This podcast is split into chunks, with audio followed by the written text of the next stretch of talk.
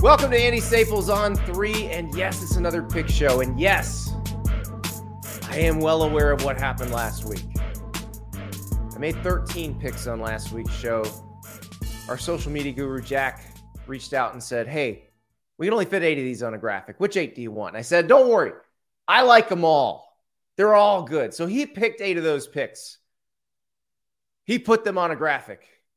We sent it out into the ether. I said, I was 8-2 against the spread last week. Follow me. I'll lead you to the promised land. And ladies and gentlemen, I was absolutely perfect on those picks. I got every single one of them wrong. 0-8. I was 4-1 on the ones that Jack didn't choose, mind you. But that's a lot less funny. And you probably only saw the graphic and you thought this guy made 8 picks. He got them all wrong. I need to fade this gentleman. And you know what? If you decide after watching or listening to this show that you're going to fade every one of my picks, I don't blame you one bit. It's hard to be perfect. I was perfect. I don't think I could have been worse if I'd been trying to get them all wrong. I don't know what to tell you. Sometimes it is just not your weekend.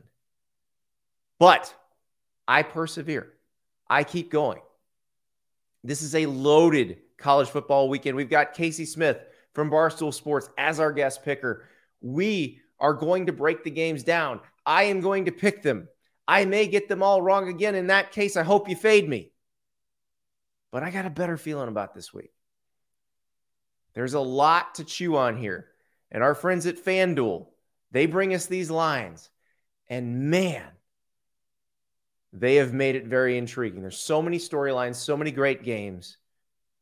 Obviously, Notre Dame and Ohio State is the headliner. Ohio State, a slight favorite on the road. But there's some really interesting ones like, oh, I don't know, Oklahoma going to Cincinnati in Cincinnati's first ever Big 12 game. And Oklahoma is a more than 2 touchdown road favorite. That's a wild line right there. You got Ole Miss going to Alabama getting 7 points. If you've been following all the drama between Ole Miss and Alabama, if you've been following all the problems with Alabama's offense, if you've been listening to this show, watching this show, you know about all that stuff. FanDuel has given us a lot to work with. So go to FanDuel.com/Staples, and with a $5 bet, you get $200 in guaranteed bets. That's FanDuel.com/Staples. Download that FanDuel app and get going. They got all these games. They got the NFL games. Whatever you want to wager on, they have it at FanDuel. So download that app. Use that code Staples. $5. Get $200 in guaranteed bonus bets. There's a lot to wager on this weekend. So many good college football games. It is a wall-to-wall slate. We're going to break those all down, and I'm going to pick what I think's going to hit this time. It is up to you. I leave the decision up to you, dear viewer / dear listener. Follow me, fade me. It's not going to hurt my feelings either way. I have to earn back your trust. I went 0-8. Okay, I realize I went 4-12 or 4-9. I'm bad at math. This is probably why I went 0-8. I went 4-9, but according to the graphic, I went 0-8, and that's all that really matters. We'll put another graphic out on Thursday. I'll probably be wrong on some of these. I'll probably be right on some of these. I probably won't be perfect. But I got a good feeling about this one. Just like I had a good feeling last week. Nah, better feeling this week. Follow me, fade me, don't worry. It won't hurt my feelings. Let us head to the picks. Kayce Smith is our guest. I leave it up to you whether you want to go along with this advice or go against it. We welcome the great Kayce Smith from Barstool Sports. You can hear her on the Unnecessary Roughness podcast, the Barstool Sports College Football Show, the Barstool Sports Pro Football Show. Man, you're busy. Very busy. And make sure you get this correct, Andy, because I get yelled at too. It's the Pro Football Show. It's two of them. Two footballs. Okay. Yes, that was a Pardon My Take extravaganza. Dan Katz and PFT, they decided it's the Pro Football Show. Football. Well, yes, Dan, but very, very busy around here. You get it. Dan pronounces the word football in the perfect way, the perfect Midwestern way. He calls it football. I've never noticed that. He takes the T out. It's football. I honestly have never noticed that. I've worked with him now for 6 years. That's all I'm going to hear now. Like, I'm getting on a plane to go to Chicago to do those two shows, and all I'm going to hear, it's going to be like Charlie Brown around me, but I'm just going to hear the word football over and over. Football. Yeah. I love it. It's something, you learn something new every day about these guys. I mean, you know them very well too. It's a crazy, crazy world around here, but I'm excited to get some time with you because I just finished recording Unnecessary Roughness with Brandon. You are a much nicer and more pleasant person to do a show with than Brandon is. So I appreciate that I get to follow it up with you and kind of relax. Well, your co-host Brandon Walker and I do think we're very similar. We're a lot more similar, I think, than people realize. I noticed that because I'd listened to him for a long time. I don't know him well. But when he invited me on your show, I believe you were still on maternity leave when I went on the show, and he and I just got into this very deep discussion of barbecue in Starkville. Oh yeah. And we're both, Petty's, may it rest in peace. We're both Petty's guys. And so I think people assume he's like a more crude, he's either a more crude version of me or I'm a less caustic version of him. One of those. I think you're a less caustic version of him, but I will say, and you know how this goes in this business. If you sit down with Brandon off air, off camera, off a microphone, he is very down to earth, very chill, very nice and polite, which, you would not know listening to him, but no, you guys are very similar. You both love your food. And in fact, I think that I told him one of the first times we ever talked about you way back when was when you and I met at A&M, and we talked about the tacos in College Station. Oh, yeah. So, I mean, Fuego tacos, I think, was what made you and I friends. And I told Brandon, if we go to College Station, we got to go to Fuego so that you can have what Andy Staples and I bonded over. And he appreciated that. Well, and Fuego is something that I believe every large state university should be required to have a 24-hour taco place on one corner of campus. It should be a law, like a federal law. Of course. So I was neighbors with a guy in Gainesville who he does consulting in the restaurant business. And so he, when a restaurant wants to come to town, he'll help them find the site and all that stuff. And I told him about Fuego, and he actually ended up meeting with the CEO. And I was like, there's going to be a Fuego in Gainesville, but it didn't work out. I was so sad.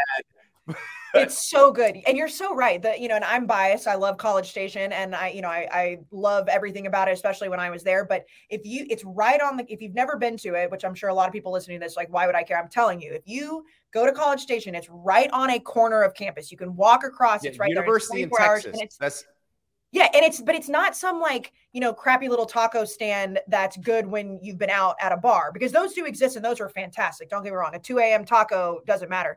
This is actually a place that I would go for breakfast and lunch when I've not had anything to drink. And that's when, it stands up the test of time. If I'm making plans to go there during the day and I'll go after the bars, I mean, what more can you ask for in college? Oh, it is unbelievable. Again, federal law. And if anybody wants to stake me on this, I will come to your campus and point to the corner across the street where you should put your 24-hour taco restaurant. So run on that platform, Andy, and you do well.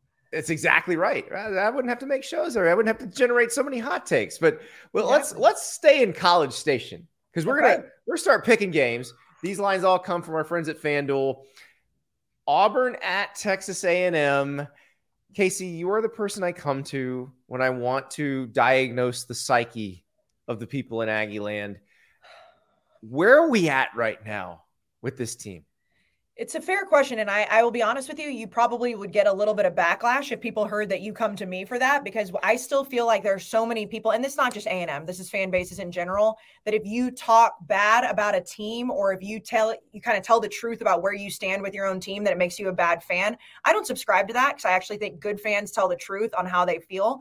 And I think that if you put some truth serum in a lot of people in College Station, they would say that the Jimbo Fisher era has not lived up to what it's supposed to. And that's not just a criticism crazy hot take. I mean, we handed this man a national championship trophy with a blank plaque on it when he got hired, you know, paying the amount of money guaranteed that he has.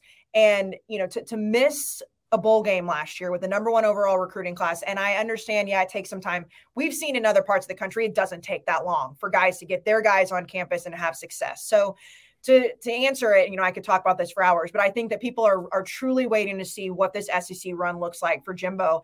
And I think this is make or break for this year for him. I think, you know, I was already ready last year to kind of say, hey, like, this is just not going to work out. Let's find the money. We've got the money. It's oil money. Let's buy the man out. I think it's fair to give him this season.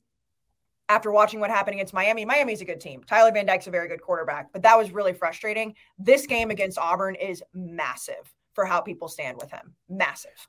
So, as we all know, the graphic was put out last week with 8 picks from me that were all wrong. It happens. And right out of the gate, this game is messing with my head, Kayce, because I know that Hugh Freeze is going to win one of these. Correct. Outright, and may cover a couple of them, but I don't know which one, because Auburn ain't there yet. Like, he will get them there, but they're not there yet. And the part I can't figure out with Texas A&M is it possible that Miami's just good? And I think the answer for that is yes. I really do. And, you know, as I was in Tuscaloosa when that game was happening. So, of course, you know, that was just a devastating blow, because then I go out and watch, you know, Texas beat Alabama, which, you know, that's a whole different story. But in the moment when A&M lost that game, I was like, here we go again. I put out a video that was just like, what's it going to take? And I still have those feelings. However, I think Miami is actually very good. When you look at the ACC, and we'll talk about Clemson and Florida State later on, but I mean, you know, Miami's in the mix for me, because I do think that A&M is better than what I felt like when they lost. And I think Miami was this year what they were supposed to be last year. However, the defense is a problem at A&M. And I don't know what, you know, this Auburn offense is going to look like in SEC play. Peyton Thorne's been fine. They've not played anybody either. Yeah, it was the defense is the biggest issue. Yeah, I mean, Cal's not a bad football team, by the way. And maybe that's just, you know, revisionist history going into this pick. But A&M's defense is struggling, and they have a lot of talent there, and they're good on third down, and that's fine. But can they hold up against an SEC offense with Hugh Freeze, who's known to have some pretty good offenses? I don't know. But A&M's offense looks pretty good. Connor Wegman, everybody's high on him. You want to talk about the A&M psyche. Connor Wegman is the guy in everybody's minds. You know, set a record last week against ULM, but fine. You know, we've seen A&M struggle and sleepwalk in these games. He didn't do that. So I was going to say, Appalachian State last year wasn't fine. So you got to bring up old things. You got to hurt me right off the top of the show, huh? What amazes me is to get the offense fixed, and the offense does look very crisp, and then the defense is the problem.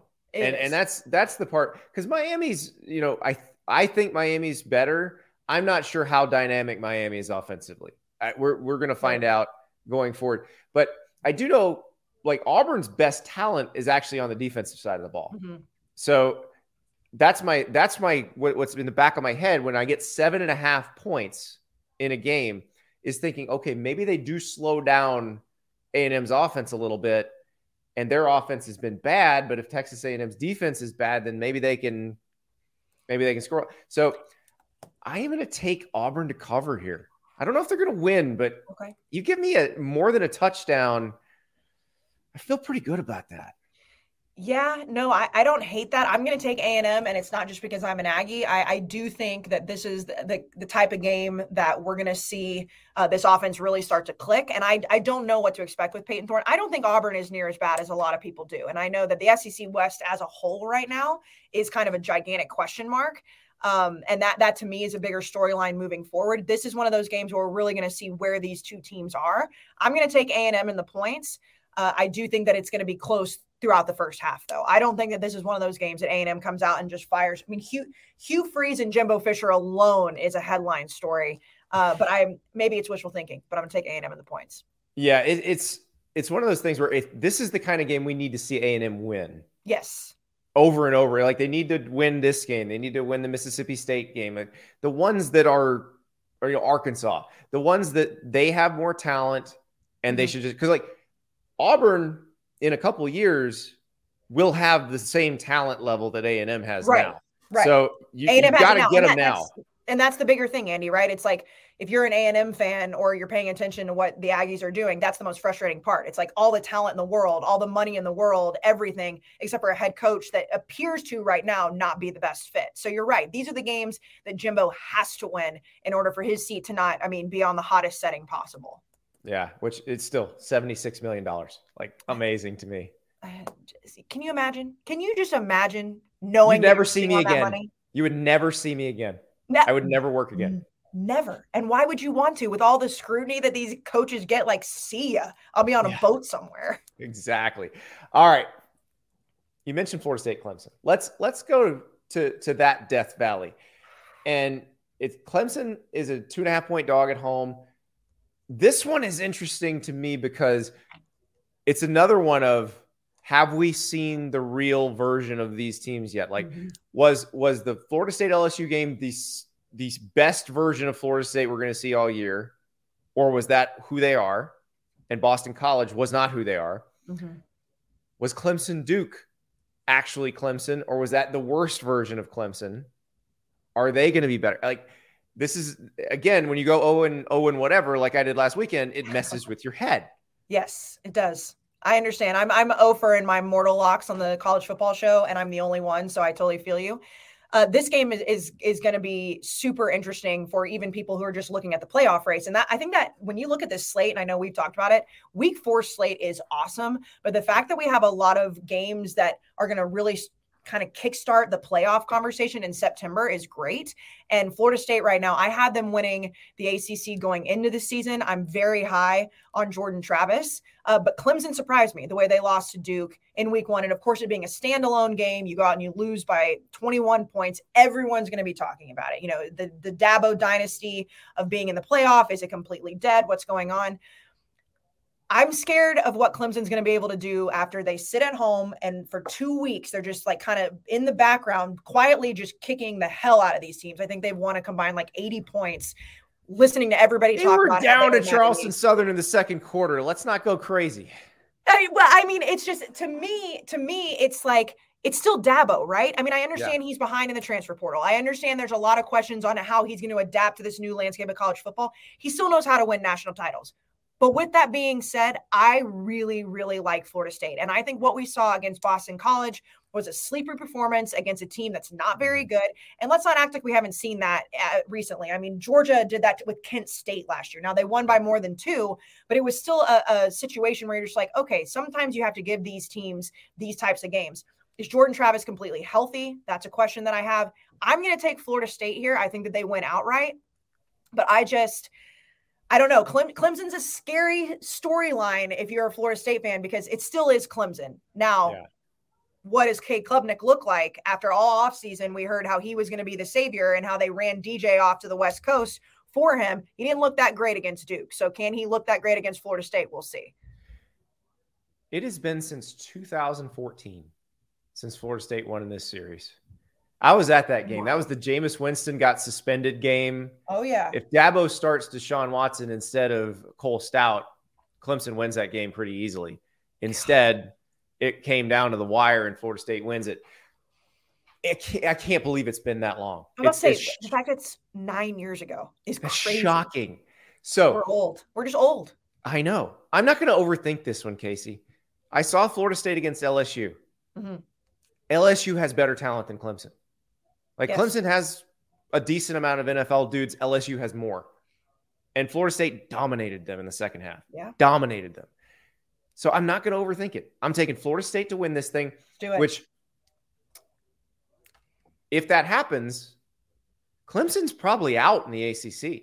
Oh, yeah. Barring a miracle run. Because if they lose one more, they're not playing in the ACC title game. And if you look at what they've got left, they could very easily lose another one in the ACC. So, yeah, that I just think trying to cover Keon Coleman, trying to cover Johnny Wilson, trying to block Jared Verse, these are all very difficult things. And I just Jordan Travis probably Riley Leonard is a better NFL prospect, the Duke quarterback. Jordan Travis, though, probably a better college quarterback within the system he's in. I don't know. I'm not going to overthink this. Give me Florida State. All they got to do is win by a field goal. So yeah, I'll take it. And it's also a testament to what the ACC looks like as of, you know, in comparison to recent years. There's always Clemson and everybody else, right? Like we're saying, if Clemson loses this first ACC game, or not first ACC game, another ACC game, that they're out. Like that's good for this conference because it's just been Clemson and nobody. Well, it's kind of exciting because you think about is Miami in it? North Carolina's played very well so far this season. Duke looked great. Isn't that crazy? Like, you know, Brandon actually did this on Unnecessary Roughness where he was like, who's the front runner? Who's second? Who's third? And I got all the way to three and I was like, we're not even talking about Duke. Like Duke is in the mix right now. I mean, that's crazy to think about. And it's great. Like I said, great for the conference, but I agree with you. I think Florida State's going to win outright. Yeah. If you're an AD who's about to fire their coach, you're thinking awful lot about Mike Elko right now. He needs to come back to College Station. Is that too much to ask? Like I miss that man in maroon and white, please. I don't know. It's listen. Price of oil in December could determine a lot of things. So. Yeah, I know it. We'll be right back with more picks, but first, I want to tell you about Bird Dogs. I'm hitting the road to go to South Bend to cover Ohio State and Notre Dame, and packing is going to be so easy for me thanks to Bird Dogs because I live efficiently. When I want to go out to lunch or maybe visit the bar, boom, Indianapolis Jones's, perfect. They've already got the underwear included. The liner's right there. It's beautiful. They move with you. They feel like they were made just for you. When I'm working out, boom, Dorito Corleone's. When I've got to cover something, look respectable, wear pants, the Stephen Jobs. Bird Dogs has it all. It all feels great. It looks great.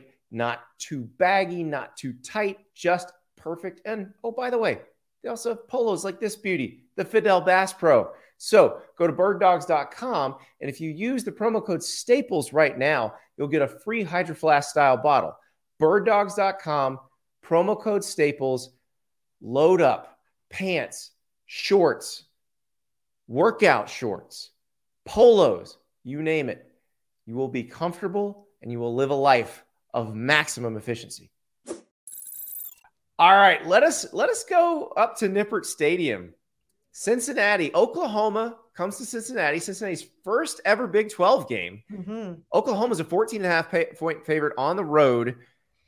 We had Dante Corleone, the Cincinnati D tackle, on the show yesterday, Casey, and he was talking about how excited everybody is to show off Nippert Stadium. It's the big noon game on Fox.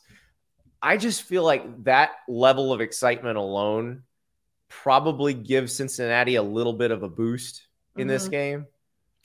Yeah. Have you been to a game there before?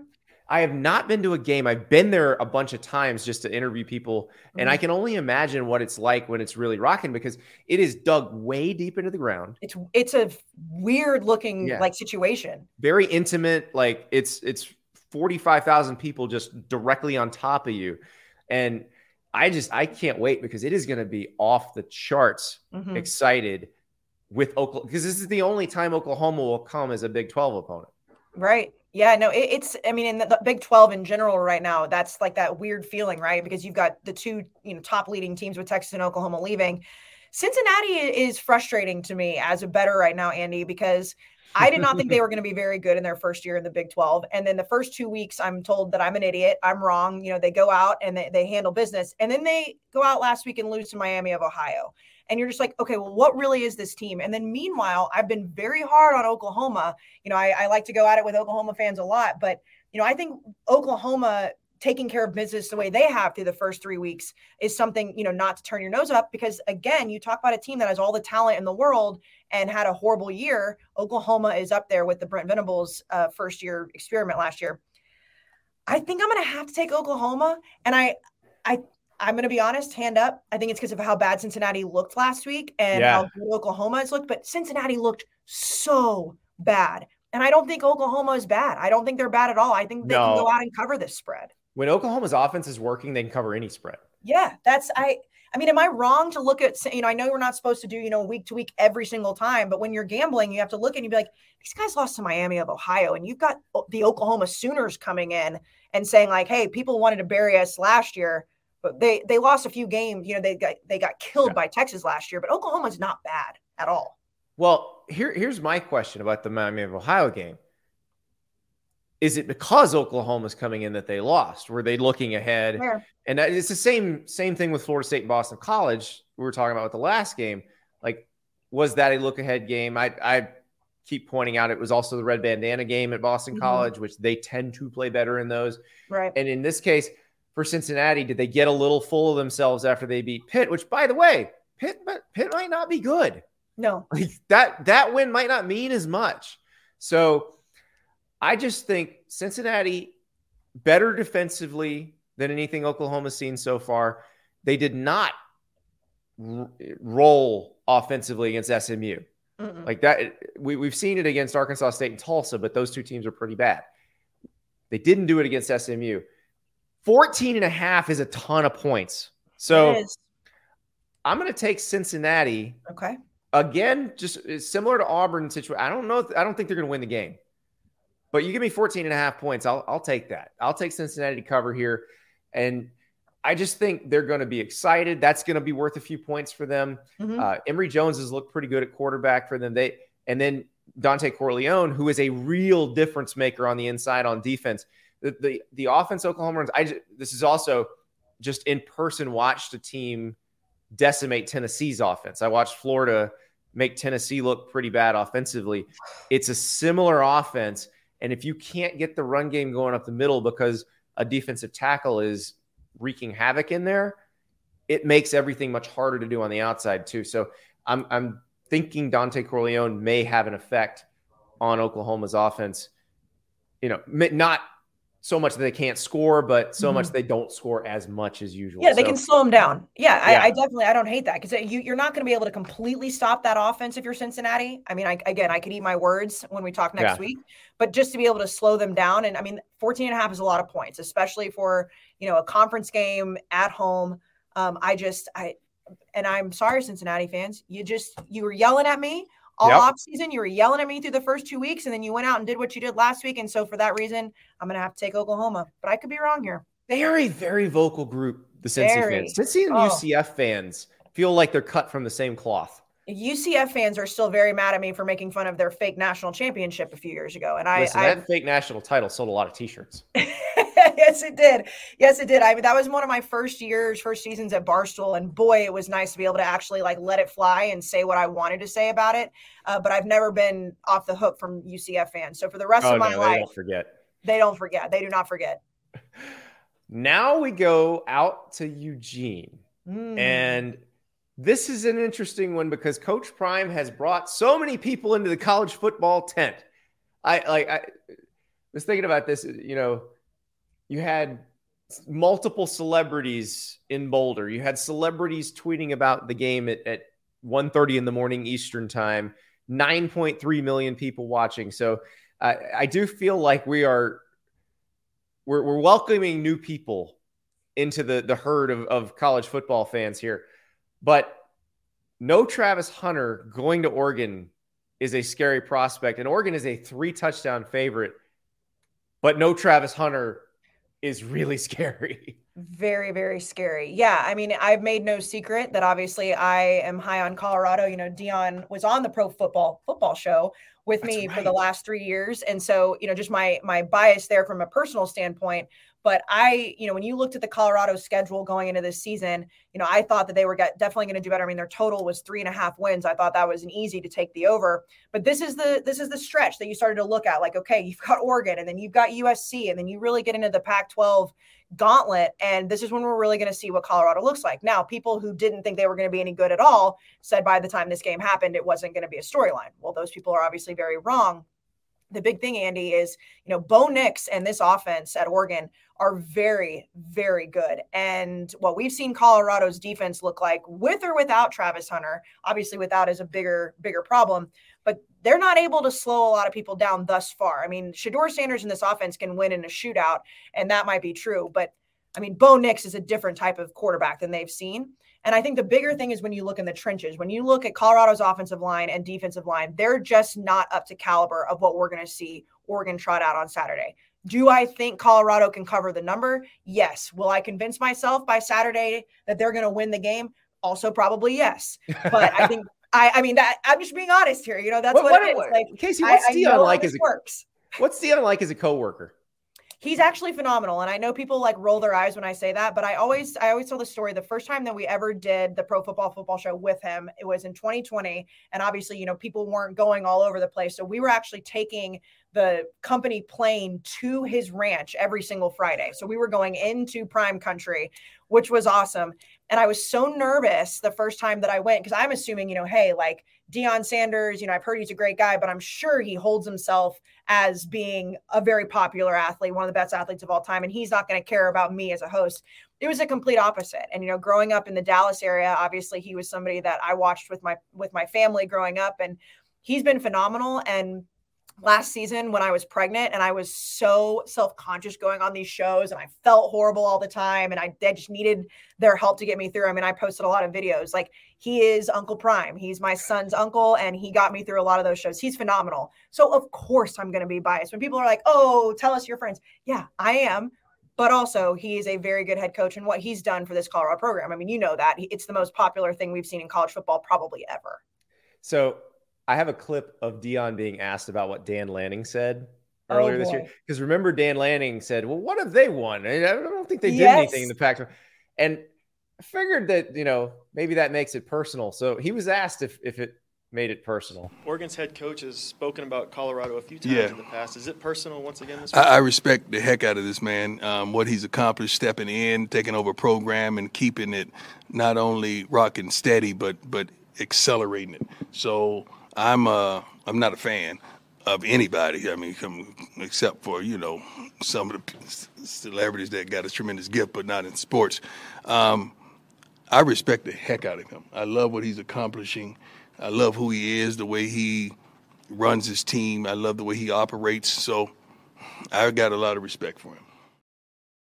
I don't know if he knows Dan Lanning's name, but I can tell you right now, Deion had probably just watched some Oregon tape before he said that, because there was no, you made it personal. It was, no, we respect the hell out of you. Please. Yeah. You know, a little bit of a different tune from Deion as we've seen over the last few weeks. But I mean, you know, at this point, and I made a whole stink about this too. Like, I didn't care at all that the Colorado students rushed the field. If I was in school, I would have done the same thing. But Deion and those coaches, no, they should have won that game. I mean, the spread was 24. You know, again, the way the game was won and everything surrounding it makes it a win. But Deion's very aware of what probably the narrative is, you know, surrounding this game. But it's also just a different team than we've seen. I understand TCU played for the national championship last year. Different team, different quarterback. That defense looked god awful. Nebraska's not any good. Colorado State on paper should not have been a close game. This one is different. And Deion knows how to play this. I mean, he's the best at his own PR. He knows that. He can't go out there and say the same stuff, Andy. I mean, if he did, it would get the headlines, but he also knows better than to hype up Oregon and Bo Nix right now. No, you don't want to get them mad at you because they are already physically more talented than you. Right. I'm going to take Oregon to cover here. I'm going to take Deion's advice. Like, I'm going to read between the lines with Deion and say, you know what? With no Travis Hunter, that probably adds another touchdown or two to Oregon's total, and they were already going to be able to score some. So I will take Oregon to cover here. I mean, Colorado's offensive line is going to have to do a way better job of protecting Shador, because if you can imagine, you know, those Oregon defenders coming after him, he's going to be running for his life the entire game. And he has offensive weapons with or without Travis Hunter, but that's going to be the key for me, is what that line of scrimmage looks like. But, you know, I mean, I'm honest. I'm going to talk myself into this. Saturday, before that game, I'm going to be like, nope, money line. But and you're getting 3 touchdowns. So, at least, I mean, the cover's an easy take. Yeah, no. And then the money line is off. I'm taking plus 21. But I also will probably be texting you at about 3:15 on Saturday saying money line. Money line. I cannot wait. Well, we'll stay in the Pac-12. For one, I'm kind of excited for, because it's one of these teams we haven't really seen them play as anybody good yet, so we don't really know what they are. UCLA at Utah. Utah's a 4.5-point favorite at home. UCLA has looked pretty good. Mm-hmm.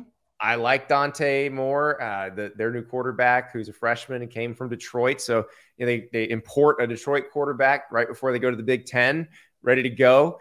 They import a running back from Indiana, Carson Steele, right before they go to the Big Ten. But Utah is, I keep, you know, I don't know. Are you like this where when you list all the Pac-12 contenders, like Utah comes like fourth or fifth to mind, and then you're like, wait a second. Yes. Utah's won the league the last 2 years. They're unbelievable at the Lions. Why am I short selling these guys? I'm so guilty of that. It's sometimes I get to like 5 or 6 and I'm like, wait, how have I missed Utah? I have a question for you. Do you think of all the teams thus far through week 3 going into week 4 that UCLA is probably the most under talked about good team in the country? Because it seems crazy to me that no one's talking about UCLA. I'm just not sure if they're good or, well, okay. I know they're above average. What I can't figure out is, are they like Pac-12 title contender good, right? Or are they just kind of one notch below? Because I think Chip Kelly's figured out what his style needs to look like. And it's a very physical style where they run a lot between the tackles and that sets up the passing game. But the thing about this game is it's possible Cam Rising plays in this game. And if Cam Rising comes out and they have clearly given him time to recover, you know, if they trotted him out there against Florida, I'd have been a little worried because it would have been such a quick recovery. Right. But we're sitting on a month into the season. It may be all right to bring him back at some point. That's going to give the Utes such a boost, and they're already pretty damn good. Like as they get healthier, they're going to get better. And then they had all other players at other positions that are getting healthier as they go. And I think Utah covers this just because they are rounding into form as they hit that stretch run in the Pac-12. Yeah, we talked about it with the ACC, just kind of seeing, where these teams are. The Pac-12 is, to me, the most interesting conference this year, which is sad because it's no longer going to be the Pac-12. We've got like 2 teams left for dead. But this is going to really show exactly where UCLA is in the mix and exactly where Utah is. And, you look at that Utah-Florida game and, obviously Florida goes out and kills Tennessee. You were there, you saw it. It looks like a different team. But that to me is also a testament of this Utah defense. And it's really the way that they were able to say, hey, we don't have our starting quarterback, but it's going to be okay. We're going to make it work. I don't know enough about UCLA, and I'll admit that. Like, I see on paper how good they've looked. Their defense has looked good. Chip Kelly, I've not watched a full UCLA game. It's hard to tell. I mean, and why would you have? Like, I watched a lot of the Coastal Carolina game because it was close and it was on, but they've given you no reason to watch. Right, exactly. Otherwise, so it's very hard. That's why I say it's under talked about. Maybe I've under thought about it. I don't know if that's a word, but I'm going to make it one. For that reason, I'm also going to take Utah because I've seen what Utah is able to do. And then I've seen, and I know we can't always do transitive property, but we have to at some point. And I've seen what they did against Florida and then what Florida has been able to do moving forward. So for a gambling standpoint, I have to be able to take Utah because I at least know enough about them. Right. I don't know enough about UCLA. It's not a ton of points either. No. That's you're not given UCLA doesn't have a lot to work with there. So let us move to what I think might be the most entertaining game of the week, just from a off-field subplot standpoint. Ole Miss going to Tuscaloosa. Of course, Lane kicks it off Sunday night by saying, I don't even know if Kevin Steele's actually calling the defense. It might be Treveris Robinson. And then it just snowballs from there. Like, you've got Pete Golding got run out of Alabama because they thought he was the problem on defense. Now he gets to come in and drop blitzes to try to get Jalen Milroe down. Like, this is so much fun. I have no idea what's going to happen. It's headline after headline, and Lane Kiffin loves this stuff, and he, he tweets more about Alabama sometimes, it feels like, than Ole Miss. But, and I know we've said it in the past, but this year, this statement feels real. If it's going to happen for Lane Kiffin, I think it's going to be this year. I think that they are going to win this game outright. And I'm not saying that Alabama is a bad football team. I'm not saying that Ole Miss is entirely better than them. But what I do know for Alabama in a vacuum is they have a major problem with what's going on at quarterback, because Jalen Milroe wins the starting job, loses to Texas, had some really good plays and some god-awful plays. Then they tried out the other 2 guys against UCF. They mightily struggle. And now it's like, no, actually, Jalen Milroe's the guy. If you're that offense right now, if you're these players around him, around these guys, you're like, who's throwing me the ball? What's happening? What I do know is that Ole Miss has not only Jackson Dart, but they've got Spencer Sanders. They've got 2 guys that they know can play. And I'm not saying either one of those guys are just world-breaking great quarterbacks, but they're both proven as quarterbacks. Yeah. They can get the job done. Alabama is going to be fine. I think Ole Miss finally gets the job done. I really do. I know it's in Tuscaloosa and that's tough, but if Lane Kiffin's going to do it, this is the game he's going to do it, because I think Alabama's problems at quarterback run much deeper than just who's going to be the guy. I think this offense is confused about their identity until they know who that guy is. Yeah, there's offensive line problems. Now, Nick has said Milroe's the guy. So right. The question is, do they really truly build the offense around Milroe this week? Right. It didn't feel like they had against Middle Tennessee or against Texas. It felt like that was the offense for any of those three guys. Mm-hmm. And if you truly build around Milroe and he becomes a real run threat, design quarterback runs, that's tough to stop. Like, he's a very good athlete, and he's also, he throws a good deep ball. He's not a running back playing quarterback. Like, he's got an arm. But I go back to last year, Kayce. Lane warned everybody about Ole Miss and kind of fool's gold that mm-hmm. their schedule was very backloaded. He's like, don't jump on the bandwagon quite yet because it gets tough. And they did kind of fall apart down the stretch. Yeah. But they played a 6-point game against Alabama. The whole like fraudulent top 15, top 10 team situation happened a lot with them last year. It was like they just kept winning those games they were supposed to, and then obviously they ended up getting exposed. I think it's a bigger, again, I keep saying like a bigger question about this SEC West as a whole, Andy, because I know we just saw LSU kill Mississippi State, but that might not necessarily mean too much. Mississippi State might be the worst in that division. I don't know who the best team in the SEC West is. And this is the type of game where we're really going to see it. But when you look at David versus Goliath and you look at Nick Saban versus Lane Kiffin and how Lane Kiffin's career was resurrected because of Nick Saban, it's easy to say, well, of course, Alabama's going to win. I don't think that right now I feel comfortable doing that because I think the quarterback situation is so much worse at Alabama. I could eat my words. I could totally eat my words. But if you don't know who that guy is going to be and you struggle the way that, I mean, and I know they're saying it's going to be Jalen Milroe, but we saw last week that wasn't necessarily the case. I think Ole Miss gets it done. I think they do. I think Lane gets his flowers. This feels different with Alabama. It feels like there are real problems that need to be addressed. People got so, we talked about this on Unnecessary Roughness. Like after the Texas game, I said two things can be true. Texas can be really good, and they are. Quinn Ewers looked phenomenal in that game, and they deserve all the praise in the world. This Alabama team, despite having the recruiting numbers and grades that they have, does not look like a prototypical Alabama team. And it's not just because they have problems at quarterback. It's the guys around him are not able to say, hey, you can just manage the game, just get us the ball and we'll be fine. As of right now, this team doesn't look like a Nick Saban team. In November, are we going to be saying something different? Maybe. But this Alabama team has way bigger problems than just Ole Miss on Saturday. Yeah, I'm also not seeing that first round receiver that we got so used to seeing. Last year, they didn't have it either. But that is also a problem when you play, because a team like Ole Miss has good athletes in the secondary. Like, you're not going to be able to run past them very often. You might be able to trick them. You might be able to get them to bust a coverage, but you need a Jerry Jeudy or a Jalen Waddle to just physically dominate people like you're going to see throughout the SEC West. Mm-hmm. And yeah, I'm taking Ole Miss for sure to cover. Money line feels pretty good in this one too, but for sure to cover. If you're going to give me a whole touchdown, I need to see Alabama play offense effectively to believe, because I've seen it look really bad 2 consecutive weeks.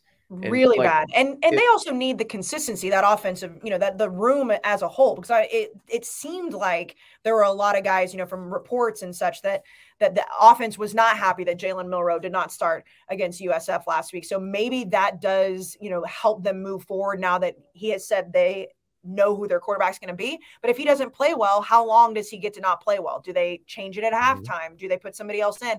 I don't know, but I know that Ole Miss, this is the type of game that I think we look up and we're like, well, Lane Kiffin, he finally did it. He damn did the thing. I just can't wait for the press conference.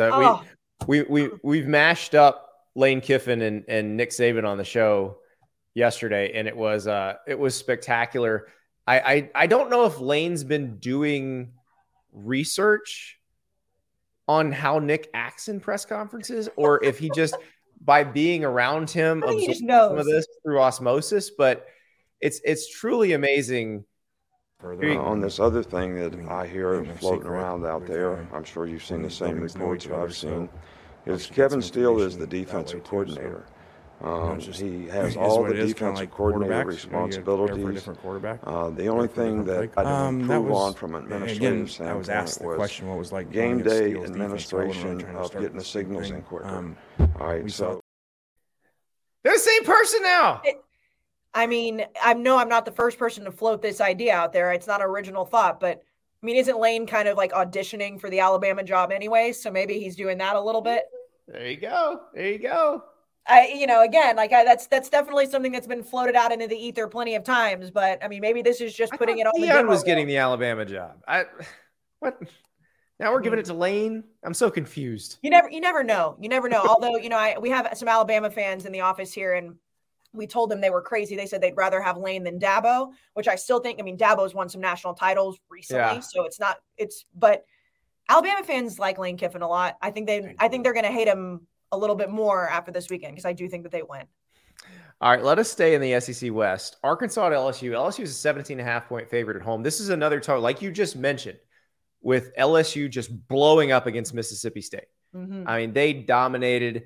Malik Nabers set a record for receiving yards and a half. Like it was something to watch. But I went back and watched the Arkansas BYU game. I think LSU may be able to do that to them too. Oh God, why'd you put yourself through that? Now you want to talk about? I know you said you had some bad picks, so we do like our proper picks on the College Football Show, which is our best play of the week.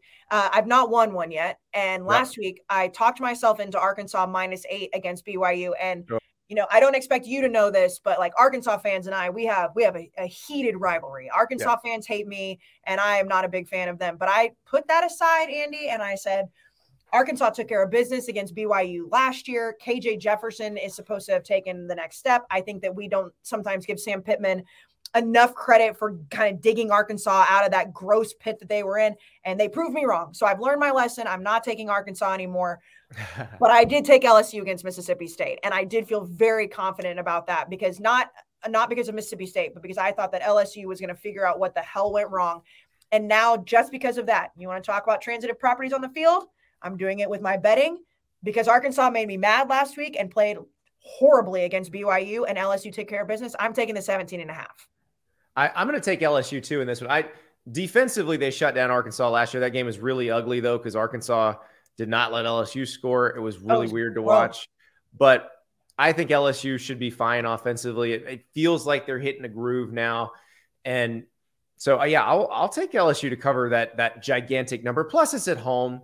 LSU, the only game they played at home so far is Grambling. So they haven't really gotten a chance to play an opponent of note with that crowd behind them.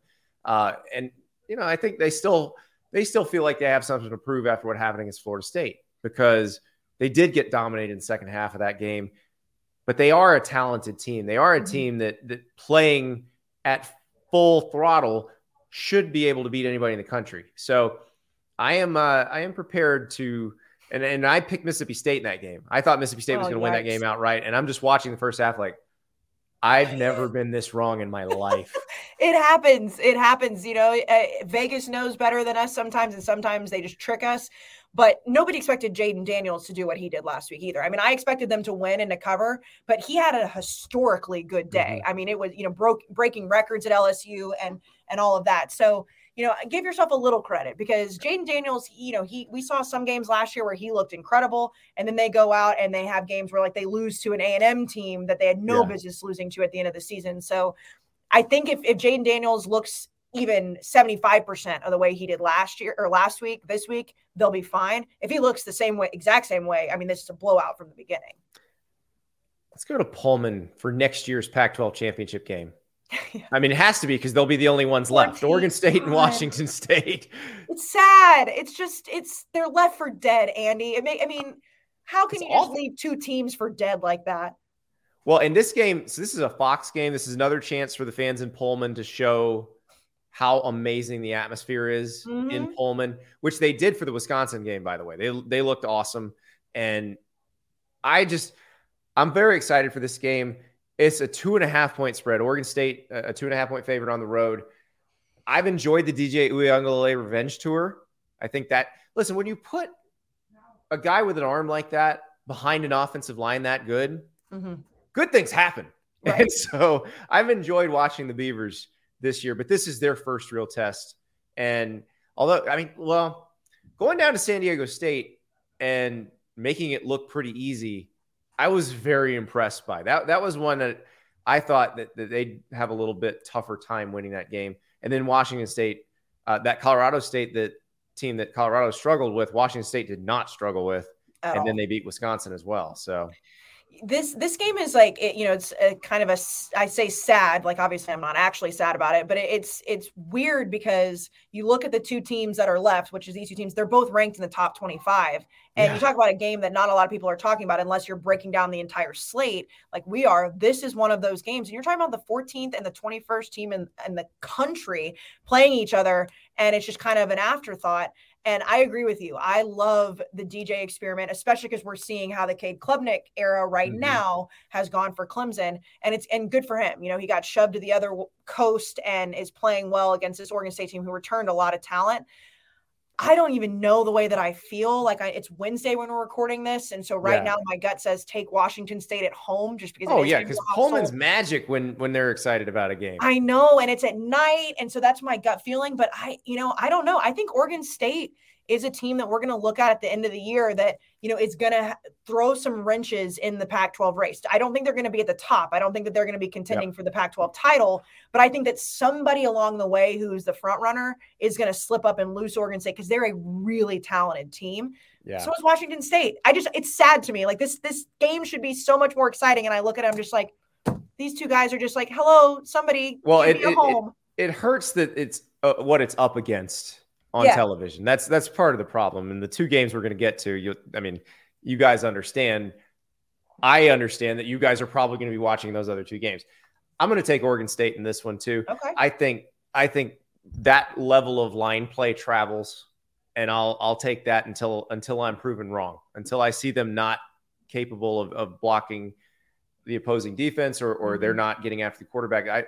I just think they are so good up front that it's hard not to pick them in a lot of these games unless they're playing like a Caleb Williams or, they're playing somebody like that. So, yeah, I'll take Oregon State. And now we head to State College for the whiteout. Iowa, Penn State. So we all here's the deal on this show, Casey. We'll pick this game because it's a good game. We'll pick against the spread. But we always also pick the Iowa total. And I was horribly wrong last week. I went under, as one does, and they scored 41. And they almost, I think the total was 42.5. So I think they almost pulled it off themselves. So so we got a 40.5 total and it's a 14.5 point spread. Penn State is the favorite.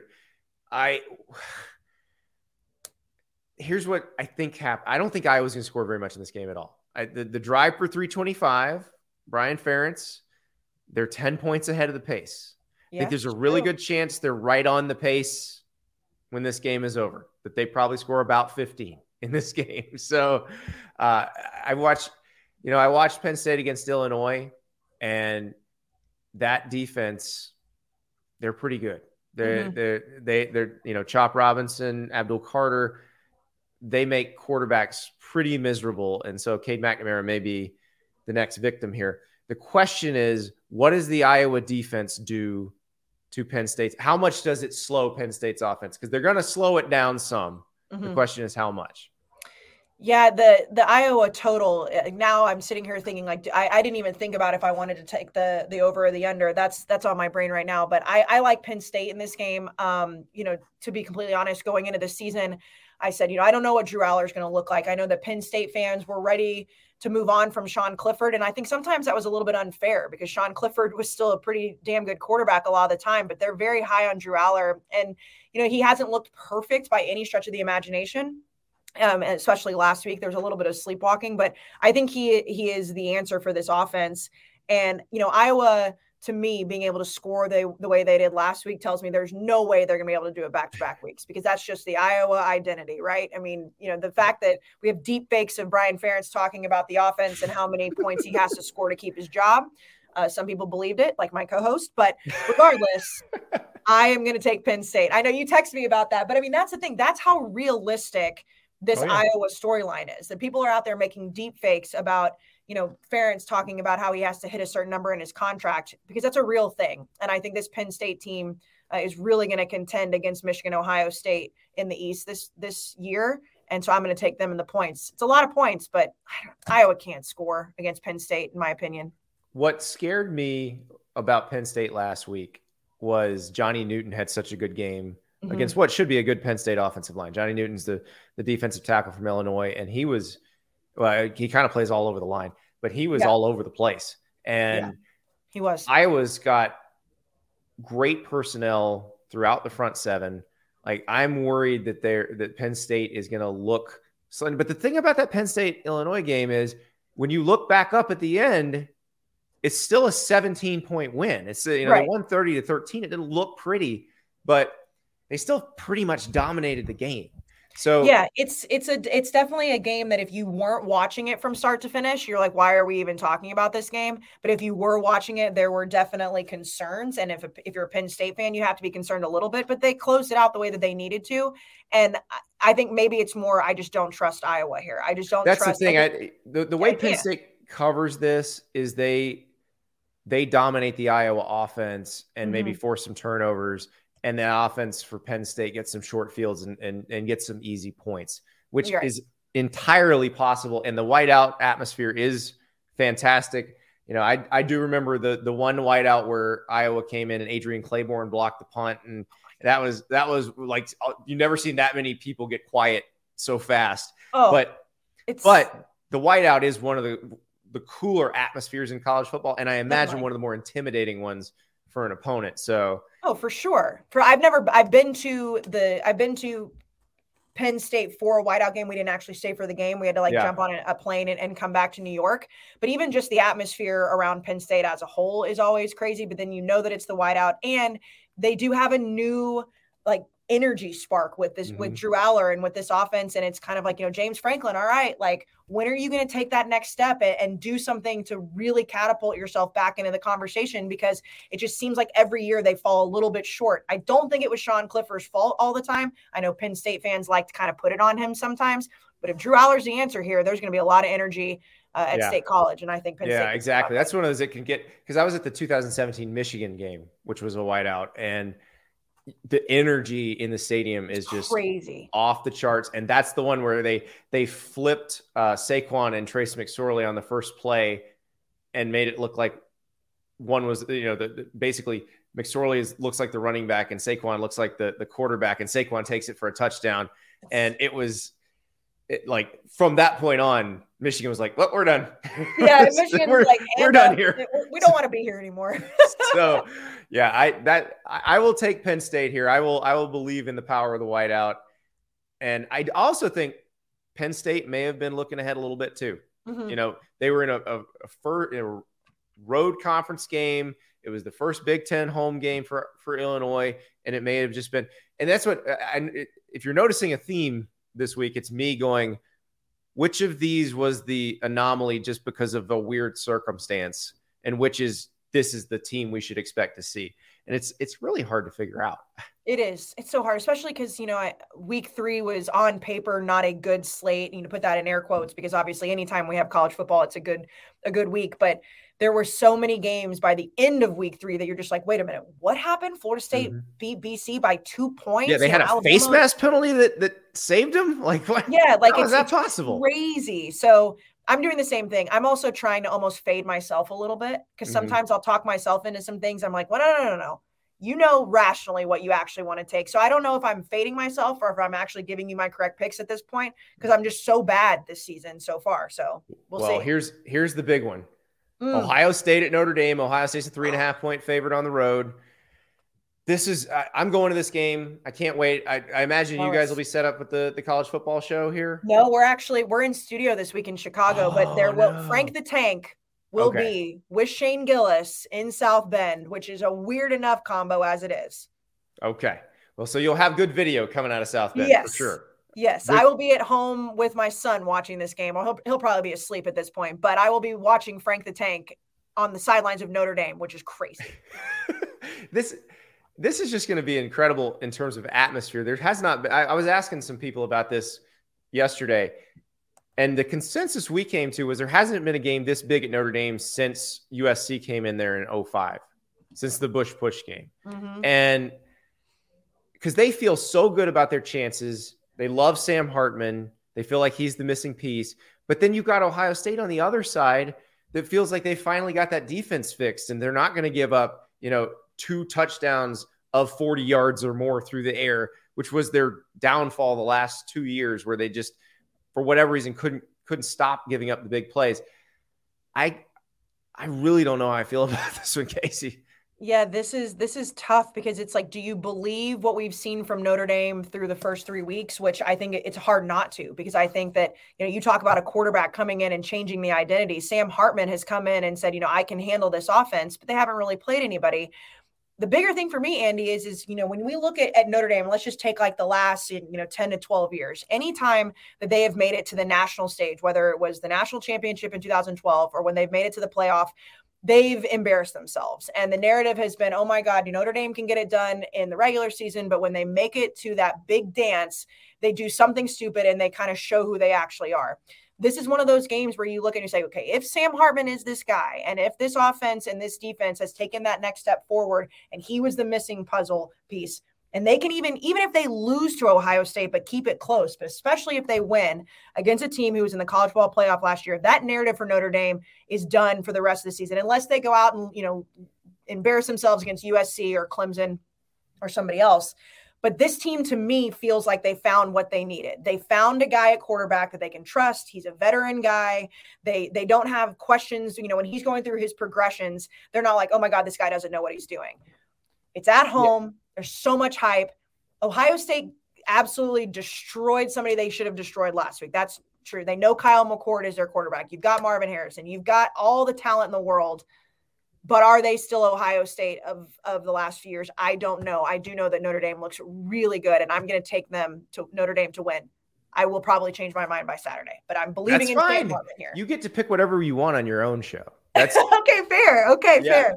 Yeah. No, there are no rules. Like, I have to be held to this because this is okay. My home court. But like, if I go on another show on Friday and say something completely different, then it's fine. And I will ask them to send me that clip so that I can put that out if that one happens to be right. So what I should do is take different picks that I'm saying right now on my show, so then I can have one way or the other I'm right. Right. Go completely opposite, because like, okay, I'll drop this in a Google Drive when we're done. And so you'll have the video to chop up. So whichever ones of these you get right, you pump those out on Sunday morning. Like, see, told you. I was right. But don't you, like, do you feel that way about Notre Dame this year, that there's a different feeling around them, that it's like 100%. They're actually legit national title conversation pieces? Yeah. I also feel like now this is the last year it matters, because once they go to the 12-team playoff, they just have to win 10 games and they're in every year. But they could go 11-1 against this schedule and make the playoff as long as it's the right one. And actually, if they were to beat Ohio State and USC, they probably could stand to lose another one and be okay. But even if they split Ohio State and USC, as long as the loss is close, I think people are going to go, you know what? They're right in the mix. They're a contender. So I do think Sam Hartman is the difference. He's what they've kind of been waiting for, a quarterback who could turn what is a always a good offensive line, always a pretty effective running game, into something that can then stretch the field, because you are scared of what they can do on the ground, and that makes their play action game that much better. 1,000%. And you don't have to question his decision-making in that process either, because he seems to actually know, like, what he needs to be doing. And I think Notre Dame fans recently have been like, we don't know if our guy knows what he wants to actually do. You do know that now with Sam Hartman. Yeah. Yeah. Now, covering Marvin Harrison Jr. and Emeka Buka, not easy. Not going to lie. That's going to be tricky. They're going to – now, Ohio State's offensive line was getting criticized earlier this year, but it's one of those, they're kind of nitpicky. We haven't really seen them against this level of competition yet. Right. Nor have we seen Notre Dame's offensive line against this level of competition, but we expect it to be good because it's just historically always good. So I'm going to go with Notre Dame's offensive line being able to hold up, and then maybe Notre Dame being able to get a little pressure on Kyle McCord and making him nervous. I'll take Notre Dame too. I'm taking the Irish, and it's not just picking the home team, but there are a lot of home environments this week, and home field does matter in college football. Mm-hmm. There are a lot of home environments this week where the environment is going to give a team a boost. Yeah, and this is also a big moment, too, for the Heisman race because, you know, you talk about guys, you know, we know who the front runners are, but if Sam Hartman goes out and beats this Ohio State defense, which under Jim Knowles in his second year is a better defense, like that to me, you know, he's going to start really rising up some people's ranks, and he's already on a lot of lists. You know, he's kind of on the outside looking in. This is a massive game for not just Notre Dame in the national spotlight, for also for him. And Ohio State, you know, the first couple of weeks, they were kind of slow starting, kind of sleepy, but they beat a Western Kentucky team that is not bad. They are not a bad team. And they throw the hell out of the ball. Yeah, I mean, 63-10. So this game is going to be great because it's not going to be just, you know, who comes out of this as kind of a leader in the college football playoff conversation, respectively, for depending on which team wins. It's also really big for these two quarterbacks because if Kyle McCord can do the same thing, you know, I don't think he's going to be rising up Heisman rankings right away because we just learned he's the guy. But that confidence level in Ohio State with him as solidly the guy going into South Bend if they get a win, this is massive for both of those guys. And it helps them so much, like when they play Penn State in a few weeks. They'll be more ready for that. Because one of the things with Ohio State that has been an issue is not playing anybody kind of at their level. And you can argue that Notre Dame, when they played them last year, was not at their level. Mm-hmm. So, and they weren't necessarily challenged before they got to the really challenging Big Ten games. And it took them a while. So this way you go into Big Ten play feeling like you've been challenged. You've been measured. So, oh, you're okay. You're okay. No, you're okay. I know you have this room. Okay. No, you're sorry. I'm almost done. Sorry. Oh no, it's no problem. Sorry, Andy. We've kept you way too long. No. It's not your fault. You know what? It's this Barstool Sports office. We have no organization, so I apologize for that. Welcome to Barstool Sports. That's what we come to expect from you guys. It's I'm so charm. Sorry. Feature not a bug, Kayce. Feature not a bug. Yeah, we have girls walking in singing Taylor Swift. You know that we're sitting here chopping it up about this week 4 slate. We've got Taylor Swift news coming in hot right after me. So what we do here. Jason Kelce did admit that she and Travis are dating, so it is a big deal. It's huge. I mean, the current argument around here, Andy, which is ridiculous, is if she's using Travis Kelce for clout. I mean, what are we doing here? He doesn't. She didn't even know who he was. No, I mean, and listen, I'm not a gigantic Taylor Swift fan. Like, I like her music. She's great. I can respect it. She's one of the most famous people on the planet. No offense, Travis. She does not need you. Yes, exactly. Well, no, it's like the Dion thing. Like we were just talking about. It's a whole different level of famous. Deion Sanders versus any other football coach. Exactly. Well, and you know, to kind of full circle it back to Colorado too, it's like, Deion's used to this celebrity, right? These coaches are probably used to it to a little bit. These college football players, like, can you imagine Lil Wayne hanging out at your locker? Like, I would lose my brain. Like, we're seeing a level of celebrity in college football that I don't think we've seen since Johnny Manziel. And it's going to keep getting bigger. I mean, Deion is bigger, but you know what I mean, just from the standpoint. But that's why this weekend, that Oregon game, I think, this is a weird prediction, but I think more people will watch Oregon, Colorado than Notre Dame, Ohio State, which is crazy. Before last weekend, I would never have believed you. I think it's going to happen. But we'll write this down on your show. Okay. Predict that more people will watch Ohio State and Notre Dame. Yeah. And then you're covered both ways. There you go. Okay. Done. Thank you, Kayce. Thank you so much, Andy.